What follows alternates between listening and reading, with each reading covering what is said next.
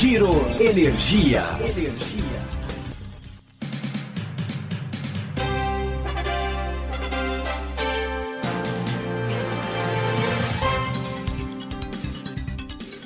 Olá, esse é o Giro Energia, o podcast sobre o setor de energia, patrocinado e desenvolvido pela Econ Energia. Eu sou Roberto Rockman, jornalista que cobre o setor há duas décadas. Nesse episódio, a gente vai falar sobre o PLD horário. Depois de 20 anos de discussões, ele entrou em operação nesse ano, justo quando o setor vive uma crise hídrica histórica. Ele tem passado no teste? O que tem mudado com a sua incorporação? Para entender mais sobre esse assunto, a gente conversou com dois especialistas. Ouça o que cada um deles tem a dizer.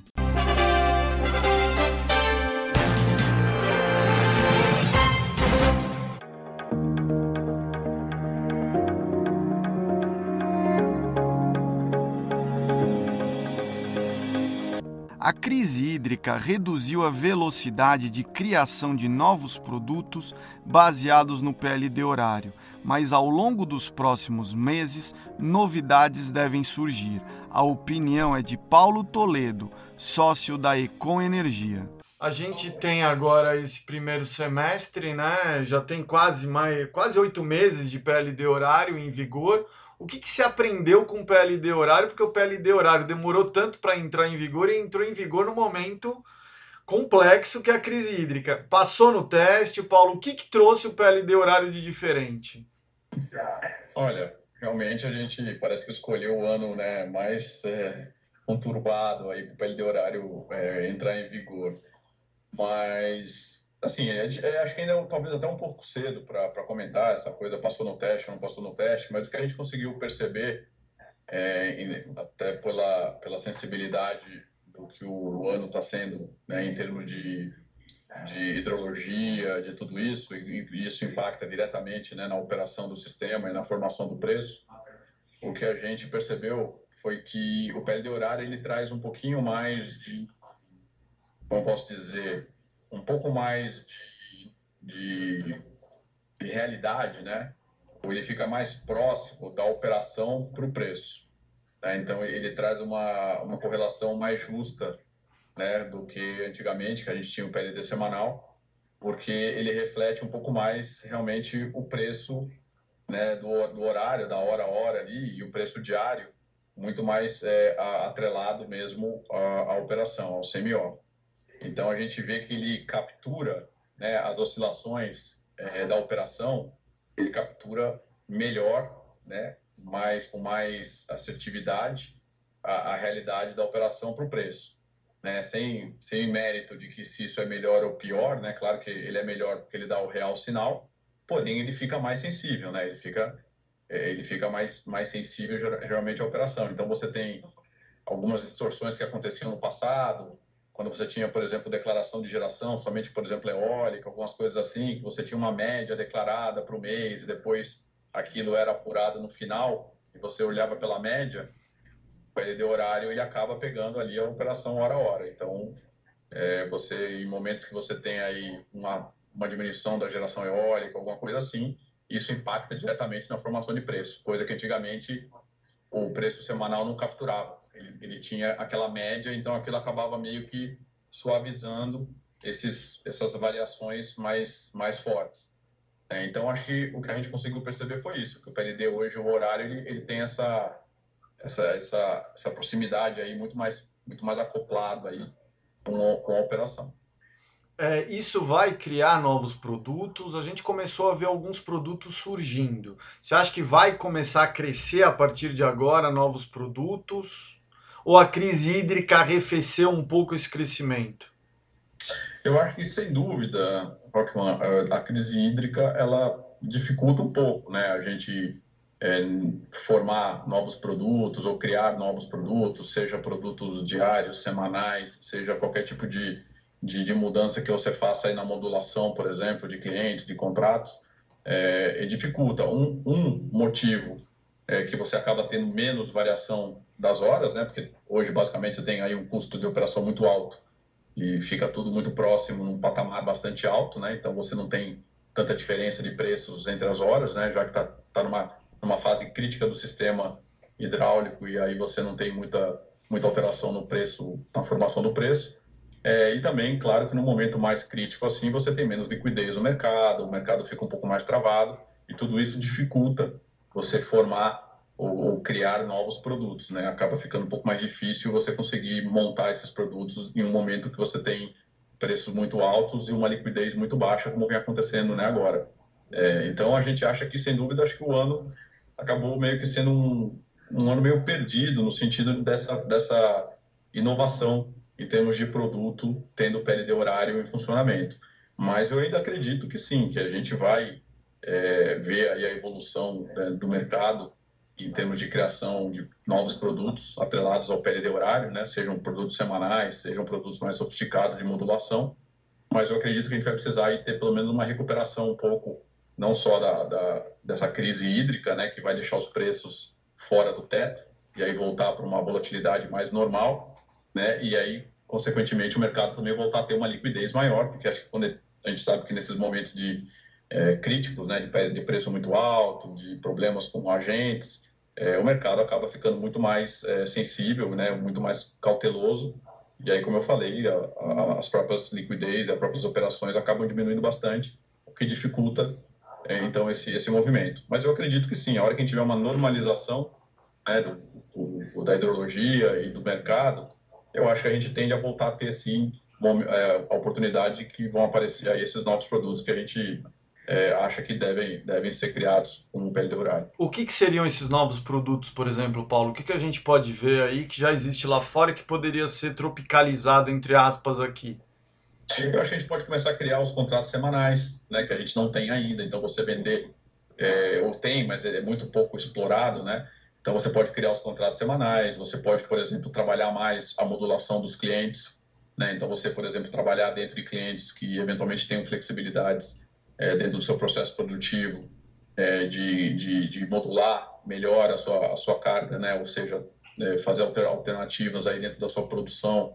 Então, você pode montar um contrato mais modular para o cliente. Né? Então, um cliente que consiga, por exemplo, eventualmente transferir parte do seu consumo para, um, um horário noturno que é mais barato. Eventualmente, você pode vender um contrato somente com horário noturno. Então, seja, tem esse tipo de, de, de, de operações que eventualmente podem ser criadas, o período horário permite isso, mas que a gente hoje realmente não, ainda não, não, não conseguiu desenvolver nesse momento. Como é que vocês, comercializadoras, viram? É, teve muito ó, telefonema de cliente nesses últimos meses por conta do PLD horário. Teve que precisar fazer algum, algum aprendizado maior, Paulo? Não, eu acho que teve mais, sem dúvida nenhuma, no começo, principalmente alguns clientes que tinham essa diferença de modulação é, muito forte né, dentro da sua, da sua curva de consumo, e lógico, a maioria dos contratos antigos, inclusive os atuais, né, a gente ainda tem um padrão de contratos no Mercado Livre onde a modulação é flat, né, poucos contratos do Mercado Livre existe é, flexibilização é, de modulação, né, e não era uma, uma regra de mercado, então basicamente os contratos de, de, venda de energia seguiam uma modulação flat, e aí você, claro, né, o consumidor tendo uma, um contrato de compra flat e tendo uma característica de consumo mais modulada, né, onde você tem ali diferenças de consumo entre os horários, somente madrugada, etc. Então, claro que você tem ali é, uma variaçãozinha que, que acaba né, desencadeando ali na liquidação financeira. Então, teve um início, claro que foi até um pouco antes da, do início do Mercado Livre, a gente já vinha comunicando os clientes, a gente já vinha tentando ver ali clientes que, que tinham eventualmente diferença de modulação, se tinha algum ajuste para ser feito no, no, próprio perfil de consumo deles. Então, acho que foi mais um, um, sentido de explicar um pouco né, como que seria ali, qualquer diferença financeira que poderia ter, né? E inclusive clientes que eventualmente também é, puderam aproveitar, né? A gente colocou que se você também o cliente ele pode usufruir, né, desse benefício no, no preço horário, por exemplo, ele pode justamente modular, como eu falei, né? ele pode diminuir a produção num preço que o PLD está mais alto é, e usar a, a, energia no momento que o PLD está mais baixo e eventualmente ele ter um crédito na CCE, por exemplo, né? Então foi mais um, um momento ali da gente fazer uma informação, avaliar, ver se tinha oportunidades e alguns clientes, mas não teve assim nada que fosse é, que, que, tenha criado pelo menos uma, uma situação muito atípica do que as gestoras de energia já fazem para os seus clientes. É, e alguns aproveitaram essa janela que o PLD horário permitiu? Vocês conseguiram ver isso? Que teve essa alguns aproveitando? Teve, teve poucos, né? No final a gente viu que não é tão simples para algumas indústrias conseguir também chavear esse seu processo produtivo, né? E claro, em alguns momentos a diferença também não era tão grande do, do, do, do preço horário é, que justificasse exatamente, porque às vezes o não é simplesmente parar de produzir, porque muitas vezes envolve funcionários, hora extra, uma série de coisas. Então a gente percebeu que primeiro tem, claro, um, é um trabalho mais a longo prazo, né, da gente ter um trabalho mais longo de, de, de, dessa mudança de cabeça, e também a oportunidade da diferenciação de preço, né. Então a gente viu, é, aconteceu de alguns clientes terem benefícios, assim como alguns tiveram uma diferença não positiva e negativa na liquidação, mas muito mais porque já era característica dele e a variação de preço acabou gerando essas oportunidades, meio que não foi uma decisão tomada de se mudar, mas a característica dele já, já automaticamente gerou essa, esse benefício. Mas a gente acredita que a longo prazo, à medida que eu falei, como esses produtos forem aparecendo, talvez os consumidores possam é, trabalhar melhor essa, essa oportunidade de, de mexer no seu processo produtivo é, visando aí talvez ter uma oportunidade maior no, no PL de horário. Tudo depende do momento, né, das diferenças de preço que a gente vai ter entre os horários. Né? Como é que você vê isso? O PLD horário vai ser o primeiro aí, uh, o primeiro passo para uma maior granularidade da matriz, ou seja, a gente depois, em algum tempo, até o fim da década, a gente vai ver preço de 15 meia hora, preço de 15 minutos. Você acha que a gente vai partir para isso? Eu acho que. Eu não, não, não tenho certeza, Rock, mas honestamente, eu acho que o PLD, que, que a hora, você começar a quebrar a hora para é, tempos menores, né? Você fazer é, meia hora, 15 minutos, eu acho. Lógico que é possível, mas eu acho que já dificulta, até tecnicamente, um pouco é mais complexo você controlar tudo isso. Eu acho que, mesmo no, em alguns países do mundo, né, a maioria que tem você vê que as, as, as, energias elas são marcadas mesmo na hora, né? Hum. Que é onde você tem um período um pouco mais longo, né, para conseguir marcar essa essa operação do sistema. Eu acho que quanto mais, quanto menos tempo você traz para dentro da operação, eu acho que dificulta até mais essa, essa contabilização, traz um pouco mais de, de, de necessidade de controles. Então eu acho que fica mais complexo. Então eu não, não sei te dizer nesse momento, honestamente, se a gente vai ver uma evolução para menos que isso.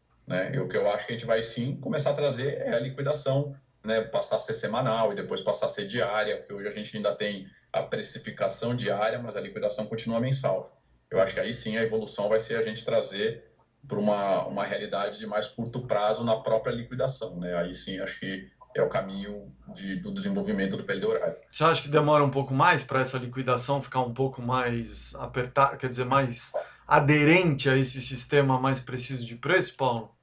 Eu acho que vai depender muito mais do, do de, de, controle da CCE, de, de, de, de, da gente ter talvez uma operacionalização mais, mais, mais, é, mais controlada, né? Você vai ter que, quer dizer, hoje é muito mais trabalhoso, né? Uma coisa que acontece uma vez por mês, vamos supor, se você trouxer ela para semanal, você vai ter quatro, cinco vezes por mês o mesmo processo. Uhum. Então isso aí gera um trabalho muito grande, não só nas comercializadoras, nos consumidores, mas na própria CCE, né? onde, onde você tem todo esse, esse mecanismo. Então, eu acho que a gente vai precisar de um, um tempo maior aí para ter, talvez, uma estrutura é, computacional e, eventualmente, ver como que a gente operacionaliza. Mas eu acho que não é nada tão difícil. Eu acho que é uma questão mesmo da gente, talvez, ter um, um sistema um pouco mais robusto que possa agilizar esse procedimento e a gente fazer ganhar escala também de né, de não ter um trabalho que hoje é uma vez por mês, você ter quatro vezes ao mês, né, ou cinco vezes dependendo do mês. Mas eu acho que é uma tendência. Naturalmente, a gente vai chegar nesse ponto em algum momento, sim. PLD horário está passando no teste em meio à crise hídrica. Esse ano é um ano em que os agentes estão se habituando à novidade. Quem explica é o Luiz Barroso, presidente da PSR. PLD horário entrou esse ano é, digamos assim, num momento bem estressado do mercado com crise hídrica, com ameaça de racionamento em 2022. O PLD horário passou no teste? Eu acho que está passando. Talvez não esteja passando com nota 10, mas está passando na média. E por que isso? Porque, naturalmente, a implementação de uma medida desse impacto ela envolve aperfeiçoamentos contínuos que têm sido observados ao longo desse ano. E cada aperfeiçoamento, obviamente, causa impactos no preço e deixa, por consequência, o mercado mais nervoso se esses aperfeiçoamentos não conseguem ser antecipados pelos agentes para que eles possam incorporar em suas é, estratégias de comercialização da energia. Você acha que esse é o primeiro passo para a gente ter maior granularidade da matriz ao longo dos próximos anos, Barroso? Sem dúvida, formar o preço em bases horárias é uma medida de maior granularidade a gente pode pensar mais à frente, com a mudança da matriz, em outros aperfeiçoamentos, como a formação do preço em granularidade subhorária, dado que hoje o operador do sistema já calcula o custo marginal de operação de 30 em 30 minutos, então o preço poderia vir a ser calculado também em 30, de 30 em 30 minutos, e quem sabe até mais na frente ainda, tem um sinal locacional desse preço, aumentando o número de supermercados para, no limite, fazer o que muitos países já vêm fazendo, que é calcular os preços para cada nó da rede de transmissão. Esse é um passo, na minha opinião, bastante grande para o Brasil e bem mais complexo de ser dado.